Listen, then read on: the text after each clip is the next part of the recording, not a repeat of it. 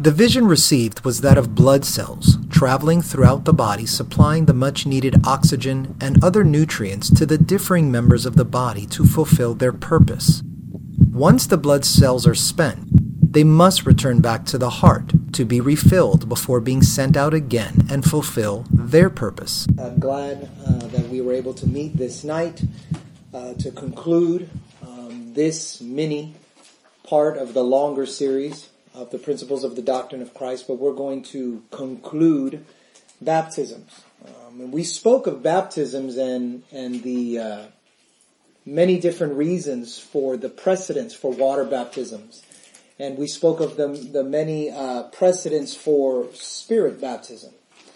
Um, and and and the examples are are many, not one, not two, not even three, more than that at least five that I can think of, and maybe more um, if I really analyze it. But I mean, concrete, clear cut examples, four to five at least, and others where not everything was as as detailed, but. Uh, the the precedent set in, in Acts chapter two on the day of Pentecost um, is repeated multiple multiple times throughout the scriptures. And I think it's important that not only do we see it clearly as this is how it was done, whether we understand why or not, this is uh, what was done, this is what was said, this is what was expected. But even though all of that is there, um, and, and, maybe if you were in that time, you would uh, been gripped in your heart, and you would might have responded in the same manner as many of them did and it wasn't until many years later that there was a greater understanding as to why did we need to get baptized in the water? Why did we need to get baptized in the Spirit?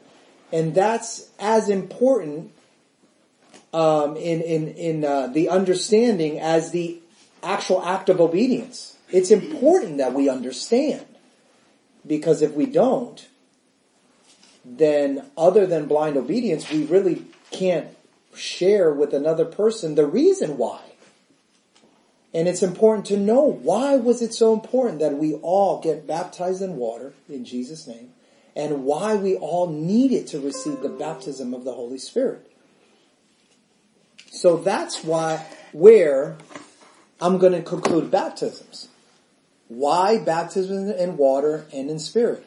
What is the necessity? Why is it so essential?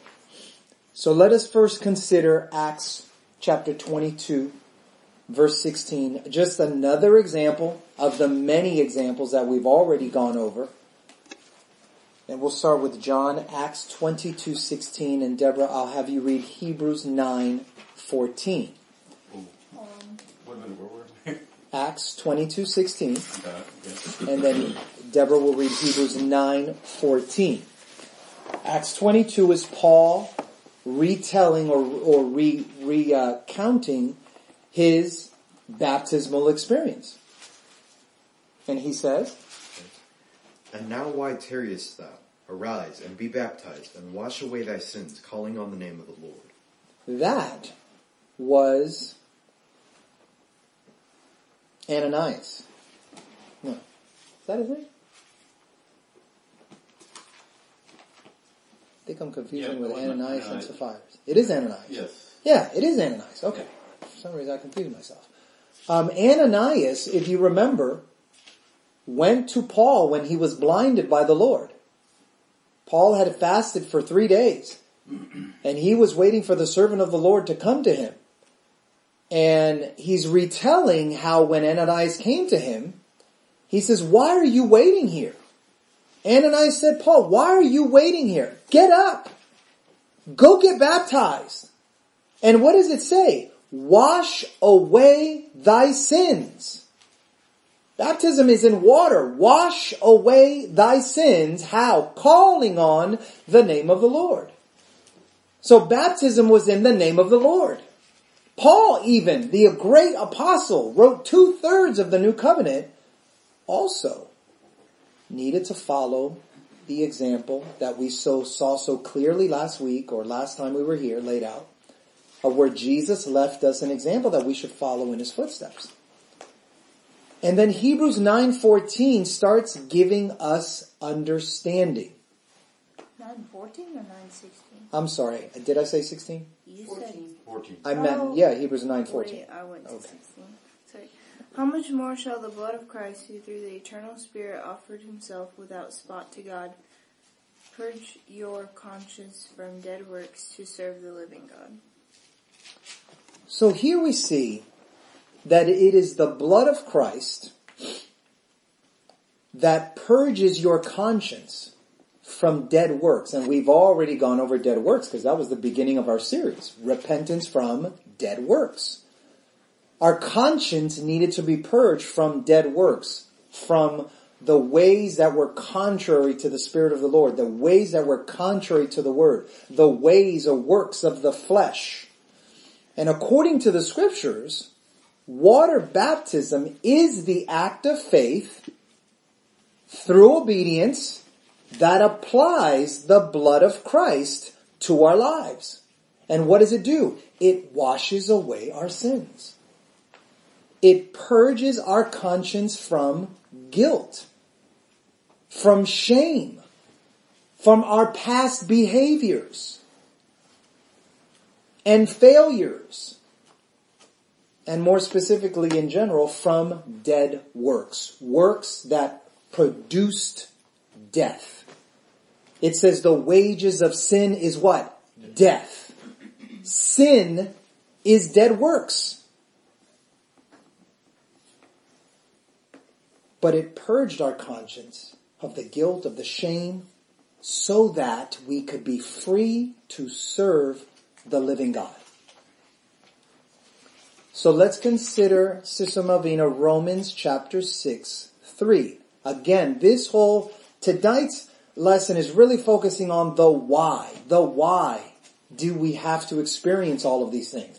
One element of being baptized in water is so that we could wash away our sins, calling upon the name of the Lord, that applies the blood of Christ uh, to to our lives, so that we can be purged from the guilt and the shame of our past, so that we could freely serve the living God. And let's notice also what it says in Romans chapter six, verse three. Know you not, know you not that so many of us, as were baptized into Jesus Christ, were baptized into his death. Now, the first century Christians, when they just heard Peter on the day of Pentecost, they didn't ask, why do I need to get baptized?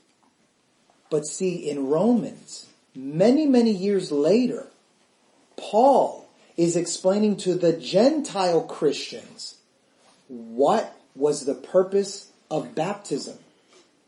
What was its significance? And he says, many as that so many of us were baptized there's that word into jesus christ were also baptized into his death. You see god required that there be a shedding of blood. He said without the shedding of blood there is no what? Remission of sins. But see he didn't require our blood. He required christ's blood. Well christ already died so no more blood is required. He's not requiring our deaths to pay for our sins. That's the whole meaning of Him coming and being our um, propitiation for not His sins, for our sins. He was in place of us and He paid the penalty for us. So it also says in Romans 6 4, you can also read that as well. Okay. Therefore, we are buried with him by baptism into death. That like, that like as Christ was raised up from the dead by the glory of his Father, even so we also should walk into newness of life. So when we were baptized, we should be unashamed to be baptized in His name, to call upon the name of Jesus. Because in that act, which is, it's faith, it's faith in action, it's, it's a biblical response to the gospel, our, our faith and obedience coming together joins us with Jesus into His death. So now it is no longer that I need to die like he did. I need to die to something, but not like die like he did. We die to our old self. Let that old man die. So that what? So that we can be raised up again to live a new life. We're not, we're not wanting to live the old life. We want a new life, and that's what Jesus did for us. So, baptism in water and in the Spirit, baptisms, is an act of faith through obedience that allows us to say, that allows us to experience that quote, I died and am resurrected alive in Christ. Those two elements of baptisms allows us to not just say, but also to experience that I died with Christ and now that I've received the baptism of the Spirit, I am now living with Christ and in Christ and He's in me. Just like Jesus was describing, I'm in the Father and the Father's in me. Well, now that we receive the baptism of the Holy Ghost, He is in me and now I'm in Him.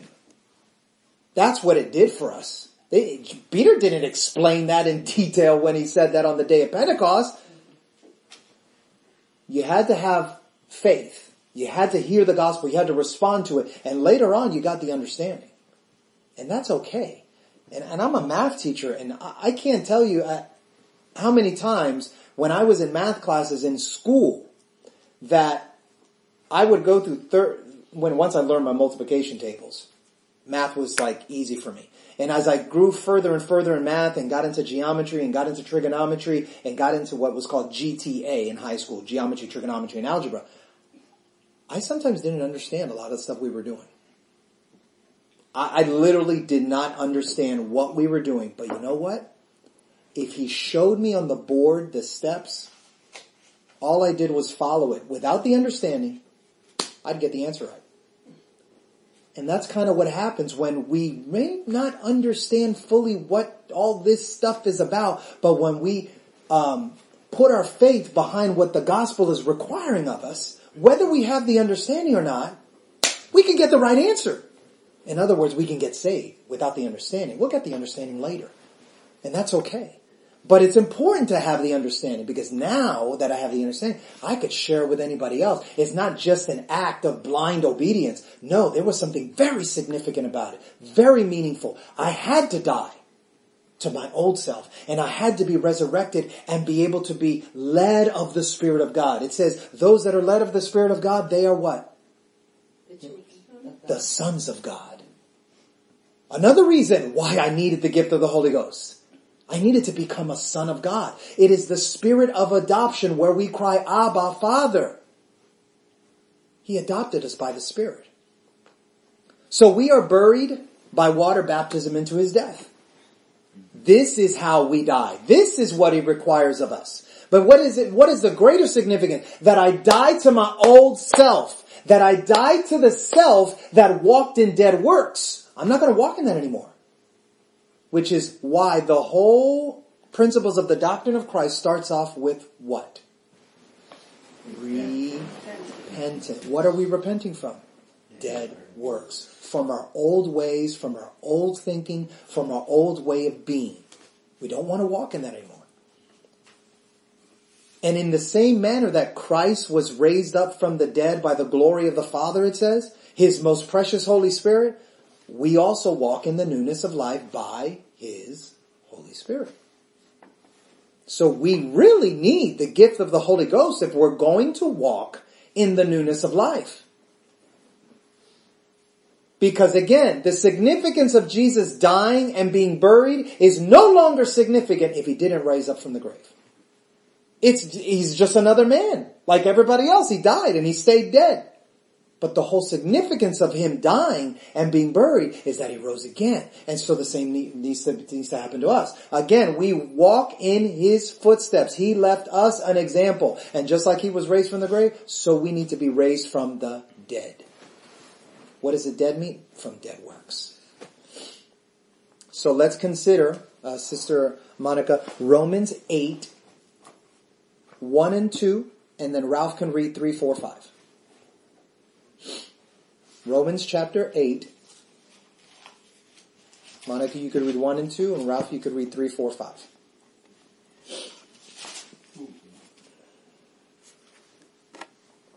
There is therefore no condemnation to them which are in Christ Jesus, who walk not after the flesh, but after the Spirit. For the law of the Spirit of life in Jesus Christ has made me free from the law of sin and death.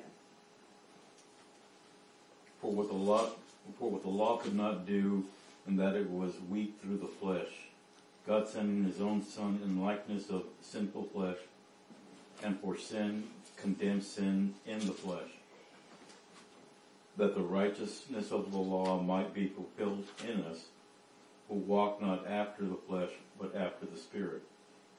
For they that are of the flesh do mind the things of the flesh, but they are after the Spirit the things of the Spirit.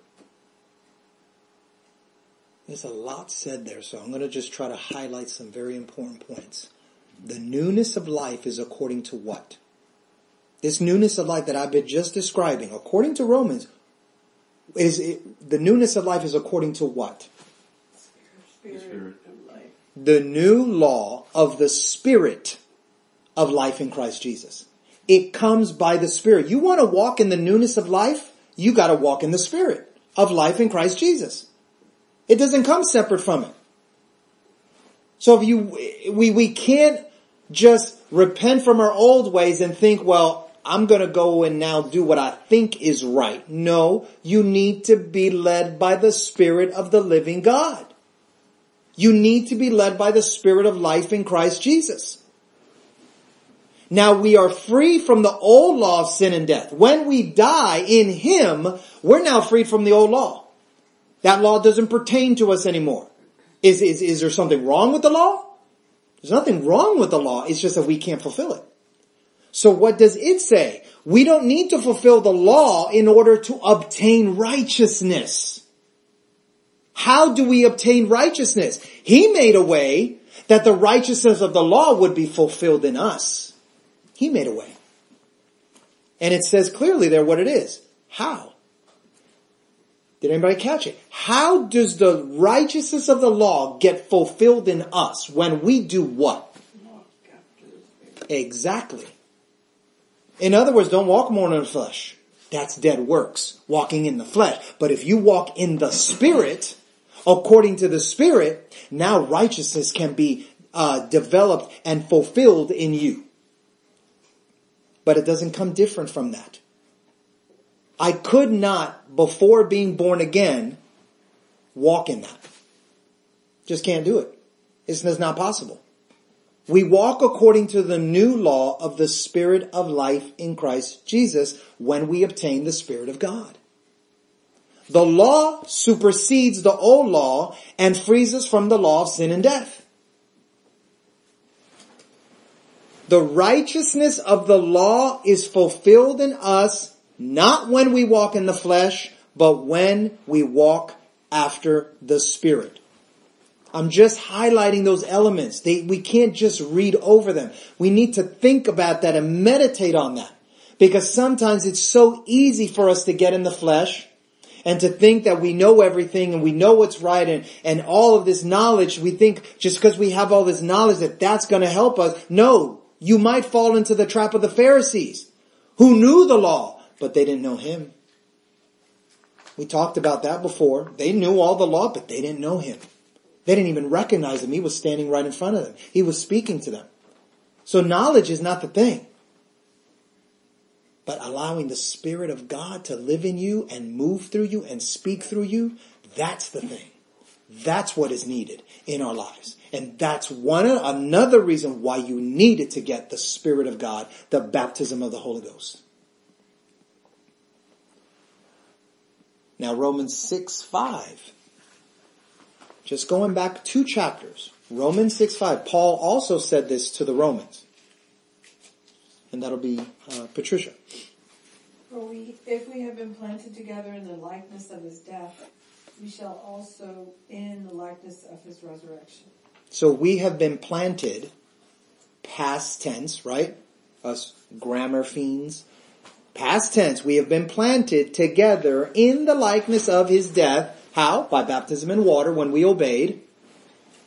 And it says we shall also in the resurrection. Isn't that what Peter said on the day of Pentecost? Repent every one of you and be baptized in the name of Jesus Christ for the forgiveness of your sins, for the remission of your sins, and ye what? Shall receive the gift of the Holy Ghost. For it's a promise unto you, unto your children, and all those that are far off, that are, that are far off, that will call upon the name of the Lord. That's the succession right there. And they're all necessary. So when it says, and shall be also in his resurrection, there's a promise to receive the gift of the Holy Ghost by the baptism of the Spirit. That'll bring that to fruition. You can read verse 6 as well. Knowing this, that our old man is crucified with him, that the body of sin might be destroyed, that henceforth we should not serve sin. Now this is where I get a little uh, uh, wordy on you. And I just want to bring to you some understanding of just oh, the word destroyed. When it says that the body of sin might be destroyed, the Greek word means inactivated. What does it mean to inactivate some sort of appliance? It off. Shut it off. The body of sin is shut off. It's inactivated. It's to render idle, to be unemployed, to be inoperative, to cause a person or thing to have no further efficiency, power, force, or influence. That's what it meant to be destroyed, not like you blew it up in some atom bomb or something. But that the body of sin, it's no longer operative in your life. So I call that the sin factory. Our old man was a sin factory. It could not help but sin. It was fallen. No matter how good it tried to be. Once you broke the law, that's it. It- you were done. It, it, it doesn't matter. You could have broken five days into your life. You could have broken it 500 days into your life. You could have broken it 5,000 days into your life. As soon as you broke it, it was done. That's it. It's over. Now for us, it happens very, very early on. We're sitting when we're toddlers. It happens way, way early because we're living in this fallen world. There's this sin nature that's at work in us. So the sin factory that is our flesh has become inactivated. It has been rendered powerless or inoperative. Jesus did this so that we would not have to, that's the key, have to serve sin. Before we had to, we had no choice. But now, what's this newness of life? We didn't have the choice beforehand, but now we, now we can be led, we can be empowered by the Spirit of Christ. We couldn't have, we couldn't say that before. And I've talked to you before about the old covenant. The Spirit of the Lord was in them or upon them. Anybody remember? Spirit of the Lord was in them in the old covenant or upon them. It was upon them. And it was upon them to fulfill a specific purpose that God needed, such as raising up judges and being, and raising up deliverers for, for a certain period of time. And then, you know, he would lift off. Like, uh, Saul. He was upon Saul. He anointed Saul king. And then all of a sudden, Saul began to rebel, rebel, the Spirit of the Lord left. But now, He's in us. He lives within us. Now we can be empowered. Now we can be led by the Spirit of Christ. We did what, before we did whatever our father Satan wanted to do. But now we're no longer forced to be a slave to sin. We can leave that sin factory and we can walk in the, what I call the spirit factory. The spirit of righteousness. So second Corinthians says, 13 verse 4. I'll read it since it's, yes, it's, I'm in mine. Second 13, second Corinthians chapter 13 verse 4 says, For though he was crucified through weakness, yet he liveth by the power of God. For we also are weak in him, but we shall live with him by the power of God toward you. I'm trying to let the scriptures reinforce and affirm everything that I've been sharing with you. He was crucified through weakness, yet he liveth by the power of God. What was it that raised him from the dead? The, the Spirit of God raised him from the dead. But we're also weak in him, but we're also gonna live by what? The power of God. The Spirit of God. That's how we now live in this born again life that, that he's, he's given us. So being baptized in water and in spirit allows us to confidently and boldly say and live out that Galatians 2.20. This is what Paul said. This is what we should all be saying because we all experience the born again experience just as Paul did, just as Peter, just as John, just as all the other apostles, just as all the other 120 in the upper room, just as all the 3,000 on the day of Pentecost and all those saints that we saw come into the kingdom where the Lord added to them daily. We all experience this and we should all be confessing what Paul said. I am crucified with Christ. Nevertheless I live, yet not I, but Christ liveth in me. And the life which I now live in the flesh I live by the faith of the Son of God, who loved me and gave himself for me. Paul says, I am crucified. I have been put to death with Christ. And this life that you see me living, it's not I that live, Paul said. It's Christ that lives in me. The life that I live now in the flesh, I now live by the faith of the Son of God. Remember what biblical faith is. Remember biblical faith. What was biblical faith? What did we say? Two words. Obey. Before obey. Hearing and Hearing and obeying. Hearing and obeying. Now I live by hearing and obeying the Son of God, because that's what faith is. And we've, we've hit that ad nauseum in all the years that we've come together. Biblical faith is hearing and obeying the Word of God. So when it says, I now live by the faith of the Son of God, I now live by hearing and obeying Jesus. Because He loved me and He gave His life for me. Remember, faith is defined as a fully persuaded belief, but it's followed by what? Action that coincides with that belief, that agrees with that belief. It's not simply a mental assent of knowledge or of the truth. It's not simply agreeing with something that, something that is true. Biblical faith provokes you to act upon that belief in some fashion. It allows you to dictate your actions. So a synonym that I think is better suited to that biblical definition of the faith is word trust. I trust him so much that whatever he says, I'm to follow it. That's why Peter was able to walk on water. Because in that moment, even though he, you know, he sank afterward, in that moment he heard the Lord and he just walked on water. He heard and obeyed. And he was able to do something miraculous that in and of himself he would not be able to do. Trust has the more the connotation of you surrendering. You abandon yourself into the care of another. That's why I like the word trust. I like it when it's translated trust. It makes a lot of sense in our day and age because we understand what trust is when we trust somebody. We understand it is when we don't trust somebody. They say something, we ain't listening. I don't trust them.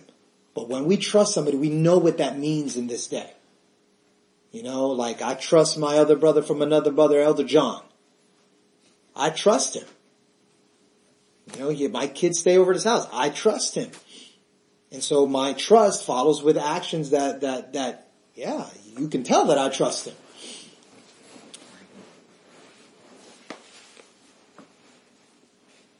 So biblical faith is absolutely and undeniably active in nature. It is not passive. It is active in its expression. By faith, we are crucified with Christ and in Christ. We live, but it really isn't us. It's Christ living his life through us. When we allow him, when we surrender, when we abandon ourselves into his care, we live, excuse me, by the faith of the Son of God. The faith of the Son of God is a life that is a completely abandoned and surrendered to the will of God, just like the man Jesus Christ. So we no longer have to serve sin because Jesus doesn't sin. Jesus doesn't sin. If we walk in the Spirit, would we ever sin? No. I couldn't do that before. If I walk in the Spirit, I will not sin. You will not sin if you walk in the Spirit. You will do no wrong. You will be faultless and blameless in everything you say and in everything you do and everything you think, every meditation of your heart. As long as it's in line with God in His Word and led of the Spirit, you won't sin. You didn't have that power before. You didn't have that ability before. So if we walk in the Spirit, we will not sin. Romans 6, 7, Deborah. And then, Melvina, you can read 1 Peter 2, 24. So the verses are Romans chapter 6, verse 7, and Melvina 1 Peter 2, 24.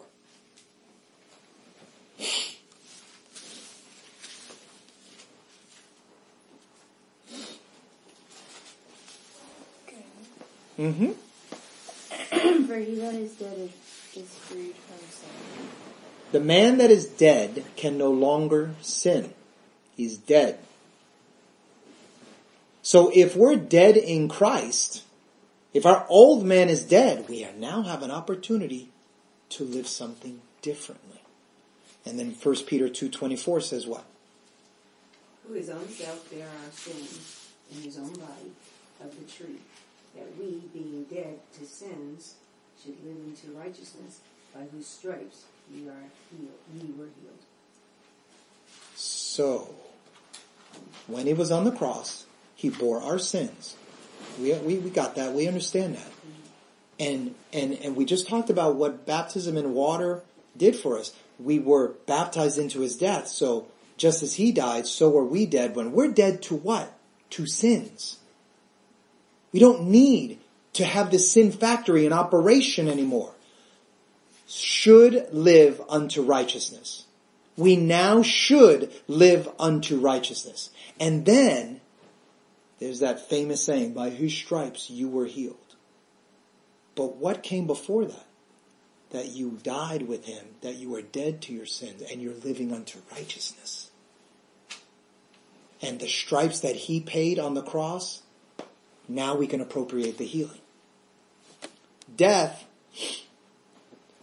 should really never have dominion over us. If by faith we are truly dead, then we're freed from sin.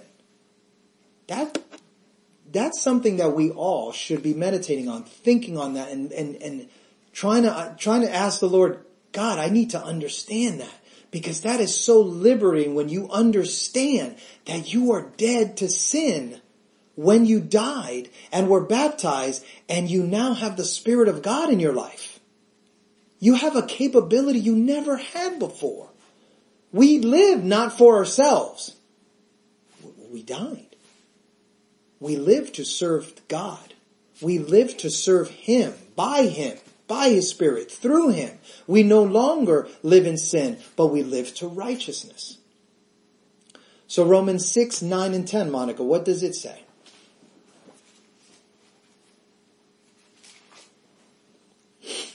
Romans chapter 6, verse 9 and 10.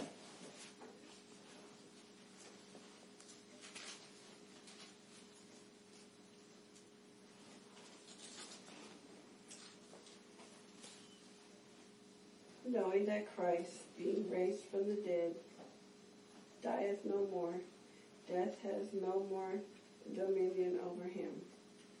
For in that he died, he died unto sin once, but in that he lived, he liveth unto God. So death didn't have dominion over Christ. Death does not have dominion over us. Death can shout from the rooftops all it wants. I've been purchased. You've been purchased by the blood. We will not die again because we live unto God. And that's eternal. There's nothing that could take us from His hand. Our flesh may die, but I've told y'all many times before. this isn't really me. This is an expression of who I am. Who I am is really a spirit. It's the spirit of that he breathed into his body that gives me life. It's my spirit that you guys are, are coming, that you guys are getting to know through what? Through my flesh. But this flesh is going to die. Not my spirit. My spirit will never die. And neither will yours. It's not like, you know, I'm, I'm special here. No, neither will yours. None of your spirits will die. Our spirits will live eternally with Jesus. God never died, but his flesh did. He raised up that body and glorified it. And he lives forever. So he died once, right? Is he ever going to die again? No, that's one of the reasons why Moses could not go into the promised land. Remember the rock? He struck the rock the first time. And what came out? Water. Water. That typified Jesus Christ dying on the cross once. He was smitten. He was stricken. And what poured out? Life. His death brought forth our life. So Moses struck the rock the first time. What was he told to do the second time? Speak to the rock. He was told to speak to the rock. So now that Christ has already died, we should be speaking to Christ. Lord, help me. Lord, I need. Lord, Lord, Lord, and talking with him. Lord, Lord, Lord. But what did Moses do? He struck the rock again. He broke the script. And that's why he couldn't go into the promised land. So, I've told you this before. We are not allowed to just start walking in sin again because what's that going to do?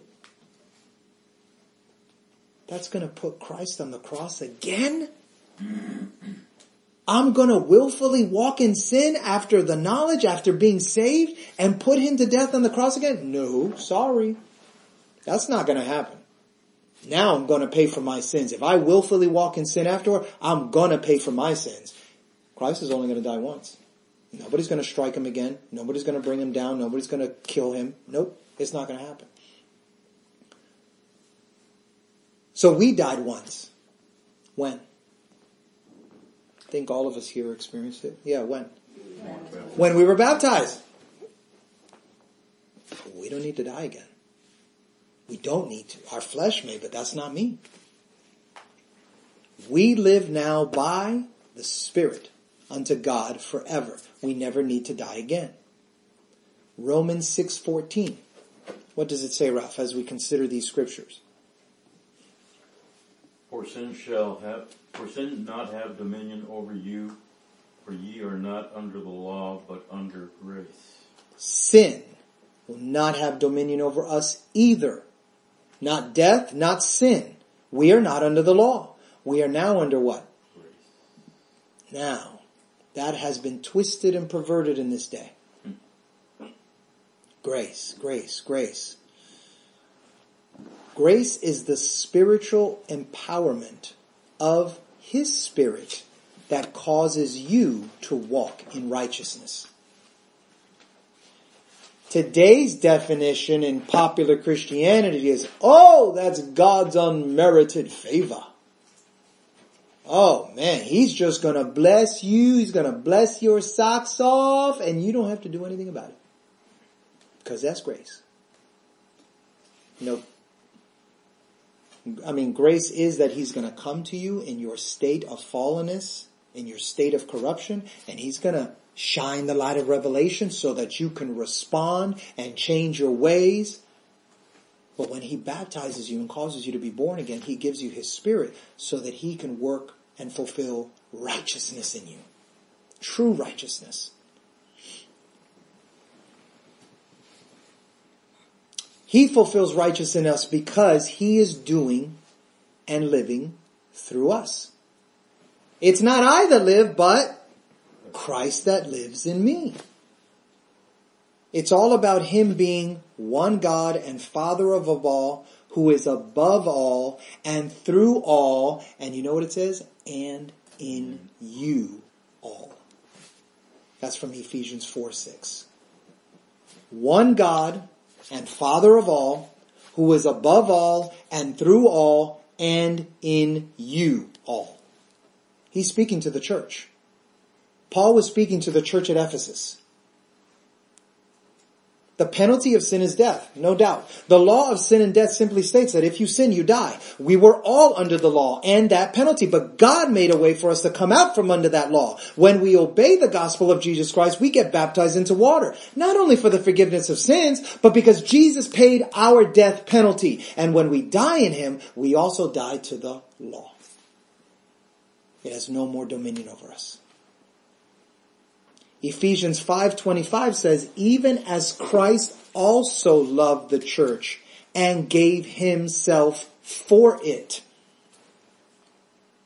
See, in the old covenant, because of the law, if a man and a woman were married, they remained married until what?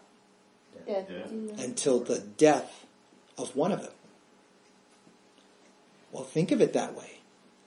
We were married to our old self, that sinful life of dead works, and without somebody dying, and the only person that can die is me, uh, we're stuck.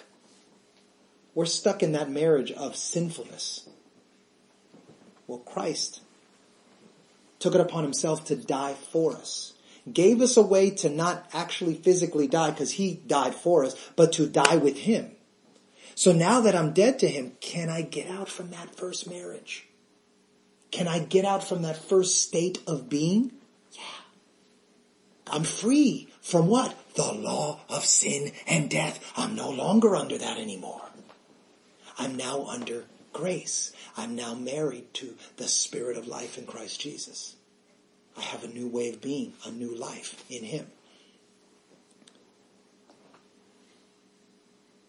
So what does that result in? That results in us being free to walk according to the freedom that is found in the new law of the Spirit of life in Christ Jesus.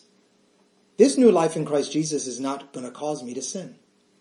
It is not a license that allows me to sin if I choose to, but it is the divine empowerment of God in me to be able to walk in His righteousness. And the same goes for all of you.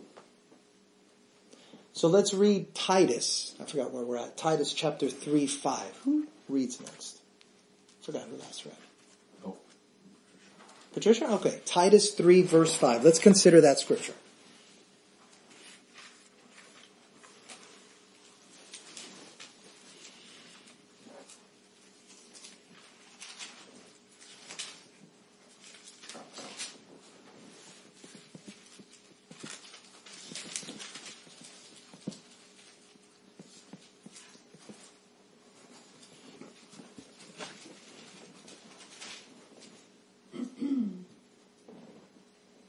not by works righteousness which we have done, but according to his mercy he saved us by the washing of regeneration and renewing of the Holy Ghost. There is no way that we could have saved ourselves. There is no amount of righteousness, works of righteousness, it says, which we have done that we are saved. No, it was according to what? His mercy that's the only way we could be saved if he was merciful to us. But look at what it says. Merciful to us by the washing of regeneration and the what? Renewing of the Holy Ghost. Gosh, that seems akin to water and spirit. It was incredibly important, essential, necessary that we both get baptized in water and spirit. We are baptized into the body of his death through water, the washing of regeneration, but we were also baptized into the body of his life. That's the body of the resurrected Christ through his spirit. That's the renewal of the Holy Ghost. Let us also consider what it says in 1 Corinthians 6:11. Everybody turn. 1 Corinthians 6:11.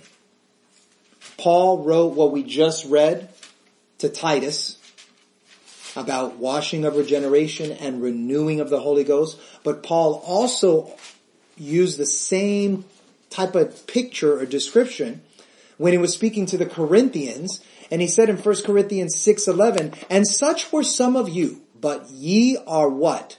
Washed. Washed. And ye are what? sanctified. And ye are justified, never sin, in the name of the Lord Jesus and by the Spirit of our God. There's that two elements again. Washing and being sanctified. And if you read the scriptures enough, you know you are sanctified by the Spirit. It says he saved us by the sanctification of the Spirit and the belief of the truth. So we are washed, we are sanctified, we are justified by both the name of the Lord Jesus, it's in there, and the Spirit of our God. When did we call upon the name of the Lord? When we got baptized. When did Paul call upon the name of the Lord? Go wash away thy sins doing what? Calling upon the name of the Lord. It was referring to baptism. And then the Spirit of our God, obviously that's referring to the Spirit.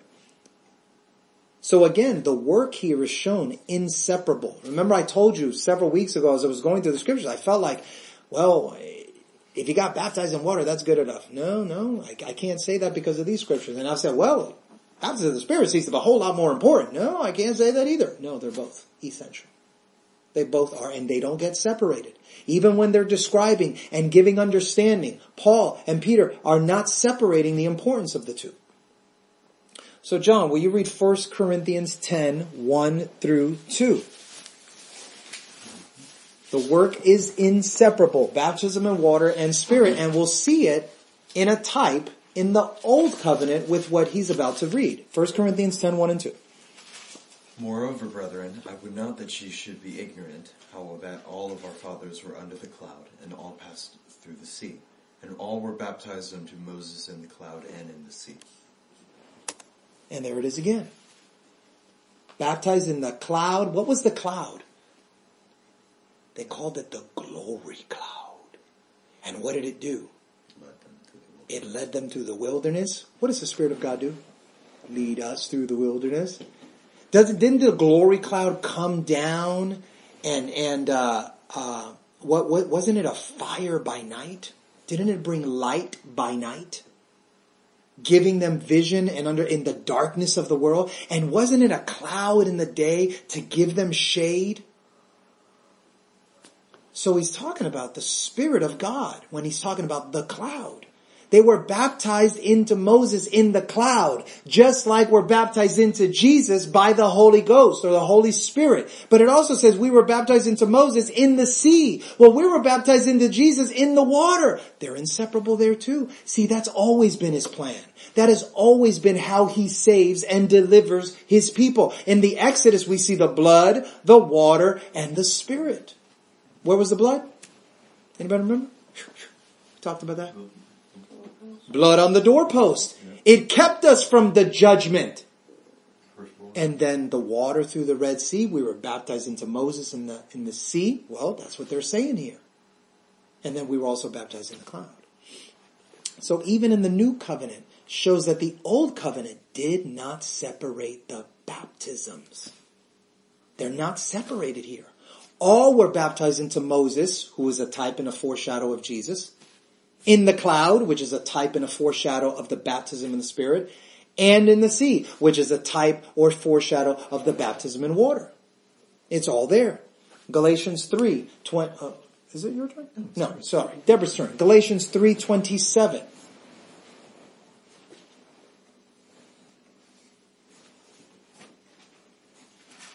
Everyone, Galatians 3, 27.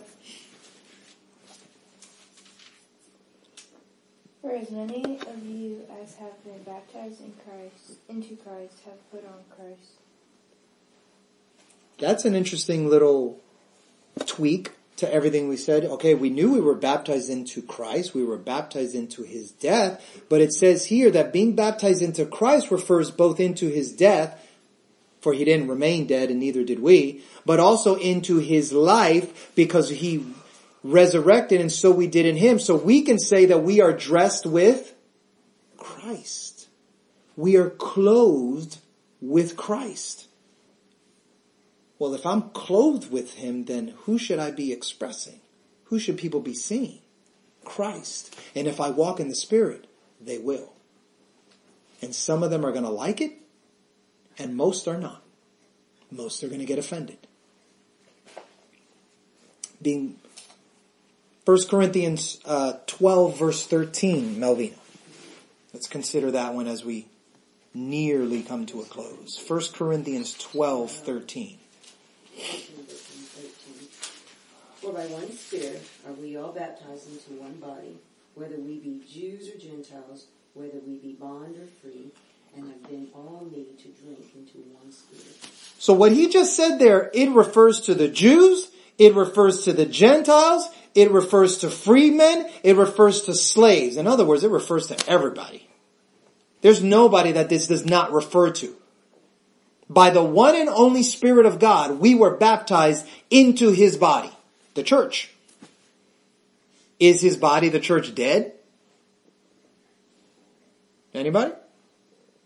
Is Jesus' body, the church, dead? It's just a yes or no. Is it dead? No. Of course not. Jesus is the head of his body. Everybody, everybody in his body, his whole body is alive. He is alive. So we, the church, we're not dead. We're alive. His physical body that resurrected represented his spiritual body. So one spirit baptized us into a living body, because it's not a dead body. And the living body of Jesus Christ is active and present throughout the world right now, today, bringing light and hope to what? A dark and a lost world. Of course we can't be dead. His body can't be dead. He's moving and working through us to save all mankind. Whomsoever will, whomsoever will call, whomsoever will. Monica, Colossians 2.12.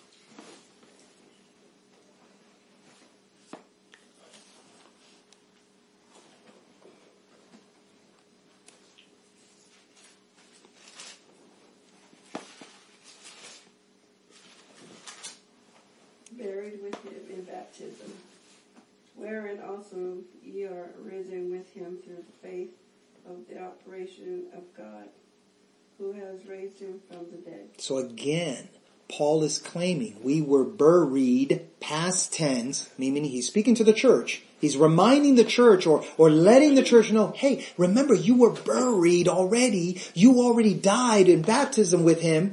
That is why water baptism is a type of death and burial of Jesus Christ. But we are also what? Risen. That's present tense. We are alive right now with him, in him, through the faith of the operation of God. The operation of God is akin to the Holy Spirit, that God raised him from the dead. It is the Holy Spirit that enlivens, that quickens our mortal bodies and empowers us to serve the living God. Ralph, will you read 1 Peter 3.21? If everybody will turn there. 1 Peter 3.21.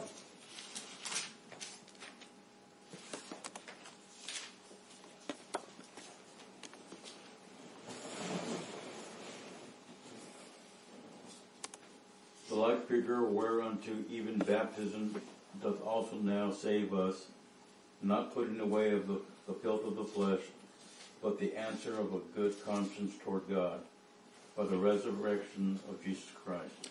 So we've talked about this before. Repentance is akin to death. Dying to our lusts, dying to our desires that are contrary to God. But baptism is akin to burial. But Peter said that baptism also what? Now saves us. How? By the resurrection of Jesus Christ.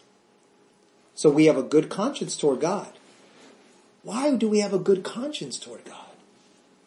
It, it said previously in other scriptures that by works of right, by works of our own righteousness, we are not saved. It said that. So it has nothing to do with what we did. But it says here that baptism now saves us not by the putting away of the flesh, but an answer of a good conscience toward God.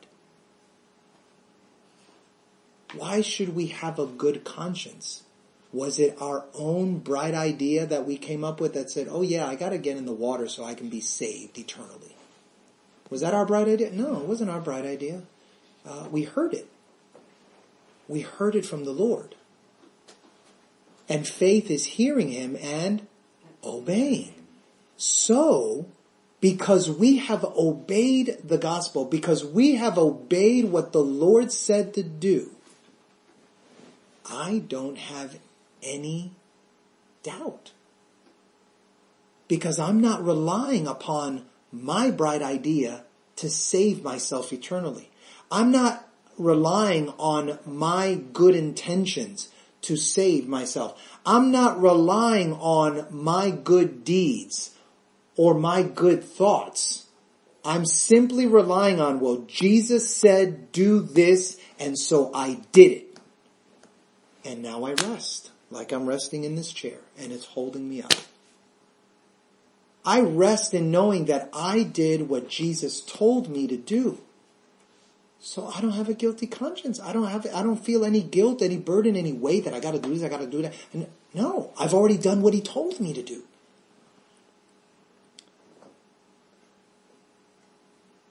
Now Peter will not separate the water and the spirit. He recognizes both, even in the scripture. And he affirms the essentiality of both. Baptism does also now save us by the resurrection. Resurrection had nothing to do with baptism and death. Resurrection had to do with rising from the grave. So he's not separating it again. So knowing that we died, knowing that we were buried, knowing that we are now risen in him, the next three passages should have a whole new meaning. And I'm just going to read them out. You can write them down. They are Matthew 1625, Mark 835, and John 2:25. I'll repeat it again. Matthew 16 verse 25. Mark chapter 8 verse 35. And John chapter 2 verse 25. And they all pretty much say the same thing. They're parallel passages. So let me just read them. For whosoever will save his life shall lose it. And whosoever will lose his life for my sake shall find it. What life do you think they're talking about? Or what, what life do you think Jesus was talking about? The life to lose, you? The our life of sin. Exactly. If I will lose that life for Jesus' sake, then I'm going to find life. So he says in Mark 8:34, for whosoever will save his life, in other words, if you save the life that you're living before me, you're going to lose it eternally. But if you will give it up, if you will lose it for my sake, because I told you for the gospels, it shall be saved. The life that you want eternally shall be saved. So he says, he that loveth his life, the life of dead works, shall lose it. He that hateth his life in this world hates the fact that he was contrary, that he was rebellious, that he was sinful, that he was a transgressor and a covenant breaker. If he hates it, he's to keep it into life eternal. That's the life Jesus was talking about. That old life, but he made a way for us to deal with that old life and then be able to walk in the newness of life. So we must lose our old life for his sake in order to find true life. We must lose our life for his sake and the gospels to actually save it. So in other words, it's not just for, for Jesus' sake, it's also in obedience to his gospel. That's how it's going to be saved. By him. And we must hate it. We must hate the old life. The life that acts independently. The life that acts undependent on God. Remember I talk, spoke to you about that several uh, uh, um, lessons ago. The dead works is a life that acts independent of God and undependent, doesn't want to even rely on Him in order to keep eternal life that is only found through our Lord Jesus Christ. So death and burial are necessary to be resurrected. And we cannot be resurrected into the newness of life in Christ Jesus without dying. Which is why Peter, when he was preaching to Cornelius and his household, said, who am I that I should forbid water? They had already gotten the Holy Ghost. because they received the Holy Ghost just like we did. So that was already done, but he didn't stop there. So both are necessary.